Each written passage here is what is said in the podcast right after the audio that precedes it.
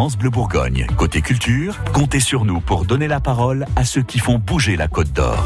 Oui, on fait ça chaque matin de 9h à 9h30 sur France Bleu Bourgogne.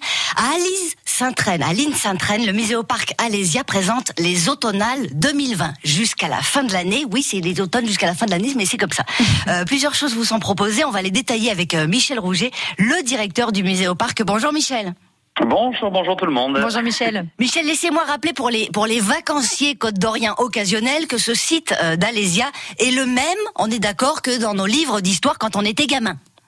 D'accord Tout à fait. Alors je, vous- je fais le truc, si je me trompe d'une date et tout, vous m'a- vous m'arrêtez, vous me dites stop. Ok, d'accord. On est en 52 avant Jésus-Christ.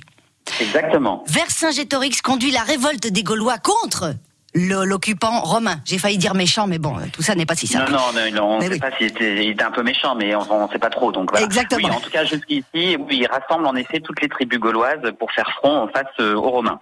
Il se retrouve à Aline Sainte-Reine pour attendre des renforts qui, malheureusement, ne viendront jamais. Ben, ils arriveront, mais un peu tard, voilà.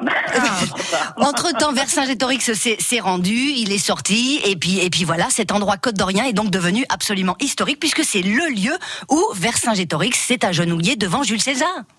Oui, alors euh, oui, oui, vous avez entièrement raison. Et en effet, c'est cette, ces représentations qu'on a eues dans, dans tous nos livres d'histoire. Et en effet, c'est bien ici à l'île Saint-Traine que ça s'est passé, exactement. Moi, quand je suis arrivée en Côte d'Or, je dis, mais c'est Alésia comme Alésia, euh, comme, comme- Alésia dans la gare comme- comme les vrais, les vrais. Alésia, Et c'est bien la Lésia de chez Alésia, on est bien d'accord. C'est incroyable.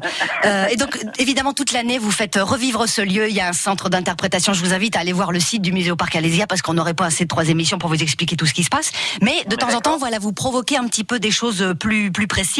Là, vous avez mis en place les automnales euh, d'Alésia. Ça va se passer bah, d'octobre jusqu'au 31 décembre. Et donc, euh, il y a beaucoup beaucoup de choses. Évidemment, toujours des visites guidées euh, tous les jours, des visites théâtralisées avec une compagnie de théâtre qui s'appelle La Gargouille, voilà, qui joue un petit peu pour les gamins. C'est super, super intéressant.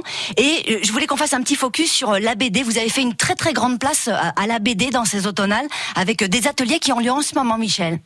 Oui, tout à fait. On, on- on a euh, pour les familles une exposition qui s'appelle le Resto des petits mythos autour de cette bande dessinée des éditions Bambou, édition euh, de Bourgogne, euh, qui euh, a un gros succès de, de librairie euh, Les Petits Mythos. Et on accueille le dessinateur, en effet, euh, Philippe Larbier, euh, aujourd'hui et demain pour des ateliers, alors qu'ils sont quasi tous complets parce que Ah. c'est un peu une star, Philippe Larbier. Bah oui. Donc euh, voilà, il fera aussi des dédicaces en fin de journée aujourd'hui euh, et demain.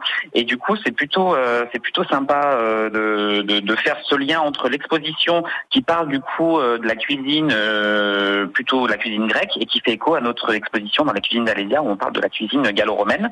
Donc du coup, euh, ce petit zoom sur la BD des petits mythos.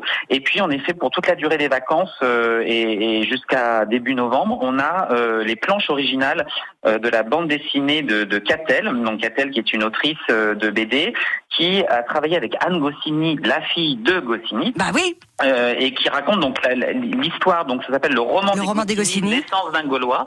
Et donc euh, Catel nous a prêté un certain nombre de planches originales. Donc on, on expose ces planches avec euh, beaucoup d'essais euh, de certains de ses crayonnés, de ses mises en couleur, donc des choses un peu inédites. Ah, c'est super. Et puis, euh, donc ça fait le lien avec Alésia, Astérix, les Gaulois. Et puis surtout, le, le 7 novembre, on va accueillir Catel et Anne Goscinny qui vont venir nous parler de, le- de la manière dont elles ont travaillé ensemble. Et puis donc Anne nous parlera de son papa forcément.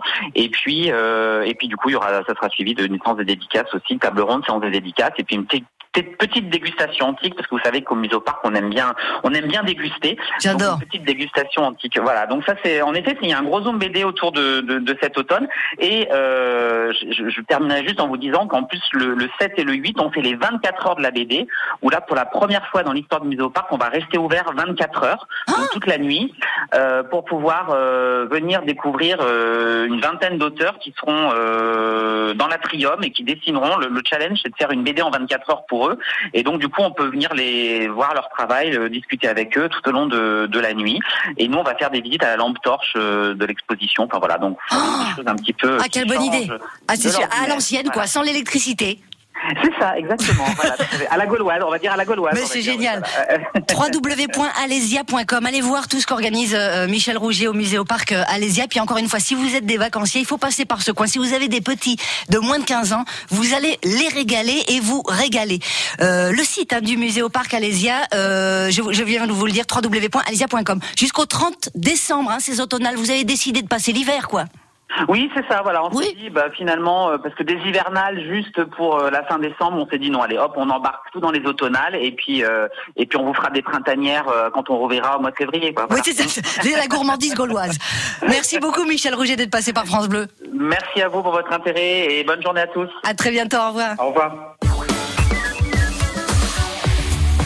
France Bleu Bourgogne. Côté culture, comptez sur nous pour être au courant de tout ce qui se passe en Côte d'Or.